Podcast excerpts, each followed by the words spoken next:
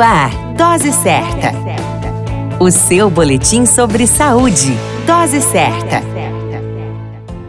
Olá, eu sou Júlio Cazé, médico de família e comunidade. Esse é o Dose Certa, seu boletim diário de notícias. E o tema de hoje é lúpus eritematoso sistêmico, principais sintomas. Referência, manuais M S D. O lúpus é uma doença autoimune que ataca partes do corpo. É uma doença multissintomática, onde o indivíduo pode apresentar os sintomas comuns a ela, como dor ou inchaço nas articulações, cansaço e sensação de mal-estar, febre, uma erupção cutânea ou manchas vermelhas no nariz e bochechas, às vezes chamada de erupção em asa de borboleta devido ao seu formato. Também pode apresentar mancha vermelha no pescoço, parte superior do tórax ou cotovelos.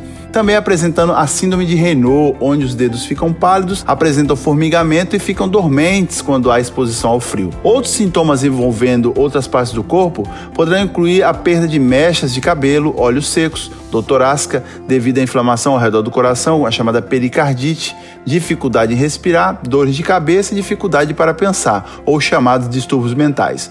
Problemas renais e sensação de enjoo ou diarreia ou até mesmo dor de barriga também pode acontecer. A dica é, se Se você apresenta algum desses sintomas de longa duração, deve procurar ajuda médica para uma avaliação com esclarecimento do problema de saúde.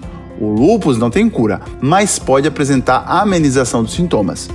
A qualquer momento retornamos com mais informações. Esse é o Dose Certa, seu boletim diário de notícias. Eu sou Júlio Cazé, médico de família e comunidade. Dose Certa, o seu boletim sobre saúde.